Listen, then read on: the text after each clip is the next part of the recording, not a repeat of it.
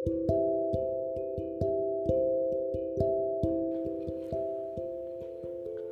నేస్తాలు. ఈరోజు నేను మీకు ఒక సోమరిపోతు కథ చెప్తాను. వినండి. అనగా అనగా ఒక ఊర్లో ఒక సోమరిపోతు ఉండేవాడు. వాడు ఇటు గడ్డిపోచ తీసి అటు వేసేవాడు కాదు. పోనీ తిండి తినడు అందామా? ముగ్గురు మనుషులకు సరిపోయేది తేలిగ్గా తినేస్తాడు. అది వాడి దగ్గరికి తీసుకువచ్చి అందించాలి. ఇక ఆ ఊళ్ళో మిగతా వాళ్ళకి రాత్రింబవళ్ళు చెమటోడ్చి పని చేసినా కడుపు నిండి నిండకుండా ఉండేది. వాళ్ళు ఎన్నాళ్ళు వేగుతారు ఈ సోమరిపోతుతో?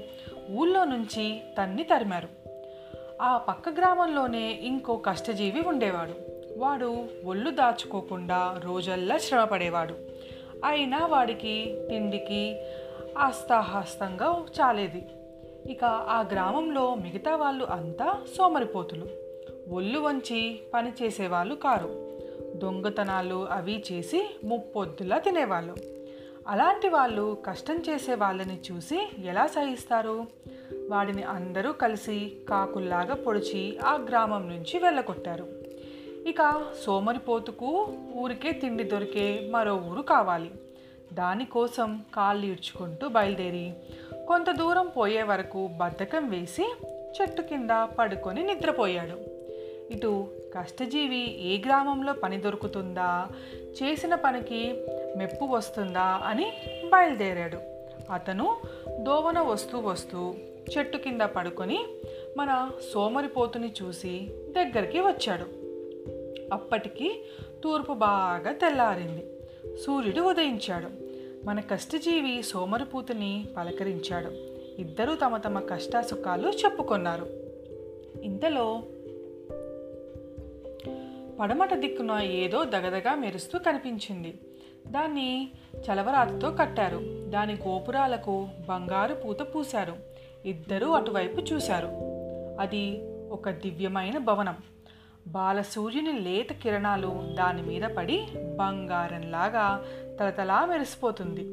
అప్పుడే దక్షిణపు వైపున కోటి చంద్రుల కాంతితో మన బాటసారులకు ఒక దేవత కనిపించింది. ఆమె తేజస్సు చూడటానికి వెయ్యి కళ్ళు చాలవు. ఆమె ఒంటి నిండా నగలు. మన బాటసారులు ఆశ్చర్యంతో ఆమె వంక చూస్తూ ఉండిపోయారు. ఈ దేవత ఎవరో కాదు లక్ష్మీదేవి. ఆమె మన బాటసారులను చూచి ఓ బాటసారులారా నేను లక్ష్మిని. ఆ కనిపించే భవనమే నా ఇల్లు. మీరు పొద్దుకూకే లోపు నా ఇంటికి వచ్చినట్టయితే మీరు బ్రతికి ఉన్నంత కాలము నాకు అతిథులుగా ఉండి భోగ భాగ్యాలతో తులతుగవచ్చు అని చెప్పి అంతర్ధానమైంది కష్టజీవికి ప్రాణం లేచినంత పనైంది. ఇన్నాళ్ళు కష్టపడితే పొట్ట నిండలేదు. ఇవాళ ఒక్కనాడు కష్టపడితే ఇక జీవితంలో దరిద్రం ఉండదు కదా అనుకున్నాడు. అనుకుని సోమర్పోతుతో విన్నావా తమ్ముడు మన సాయంత్రం లోపల ఎలాగన్నా పొయ్యి ఆ ఇంట్లో పడ్డామా? ఇక మన కష్టాలు గట్టెక్కినట్టే. పద త్వరగా పోదాము అన్నాడు కష్టజీవి సోమర్పోతుతో. అబ్బో అట్లా కనపడుతున్నది కానీ అది దగ్గర ఉందనుకున్నావా? ఆమె మాటలు నమ్మి బయలుదేరితే మనం పరిగెత్తలేక చస్తాం. ఎందుకు అన్నయ్య వృధా ఆశయం పరిగెత్తి పాలు తాగడం కంటే నిలబడి నీళ్ళు తాగటం మంచిది అన్నాడు సోమరిపోతు. సోమరిపోతితో వంతు పెట్టుకు కూర్చుంటే లాభం లేదనుకుని కష్టజీవి ఒంటరిగా భవనం కేసి నడవసాగాడు. సోమరిపోతుకి కష్టజీవిని చూస్తే జాలి వేసింది. ఇంత దూరం ఎట్లా నడుస్తాడా అనుకున్నాడు. ఇలాంటి సమయాలలో కథల్లో చెప్పే కీలుగుర్రం దొరికితే ఎంత బాగుండును? రివ్వున పోయి ఆమె ఇచ్చే ఆతిథ్యమేంటో తేల్చుకోవచ్చు కదా అనుకున్నాడు. ఏమైనా సోమరిపోతూ అక్కడి నుంచి కదలలేదు.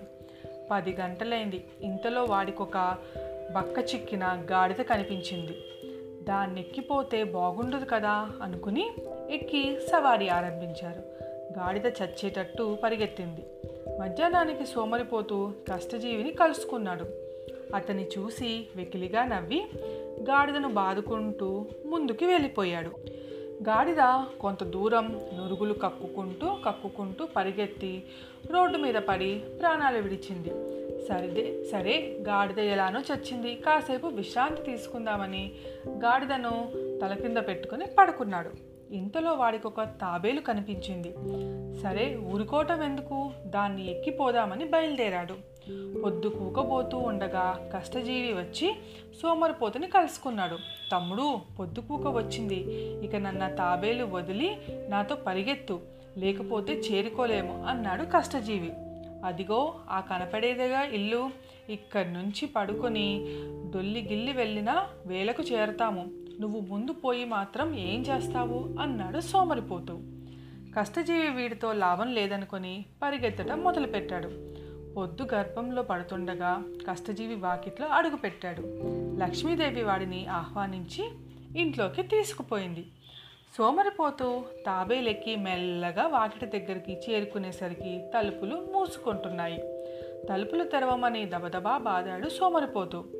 ఓహో మళ్ళా తలుపులు తెరుచుకోనే లేదు. చా అనవసరంగా ఎంత శ్రమ పడ్డాను.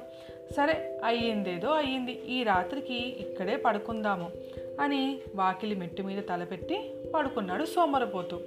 తెల్లవారినాక చూస్తే సోమరి పడుకున్న చోట ఒక నత్త ఉన్నది. అదే మన సోమరిపోతు బాటసారి. ఇది నేస్తాలు. మన సోమరిపోతు కదా. మరి దీనివల్ల మీకేం తెలిసింది? బద్ధకంతో ఏ పని చేయకుండా ఉంటే ఏది సాధించలేం. ఏదన్నా సాధించాలి అన్న కృషితోటి తపనతోటి చేస్తే ఏదైనా సాధించగలం. మళ్ళీ ఇంకో కథతో రేపు కలుస్తాను. మీ జాబిల్లి.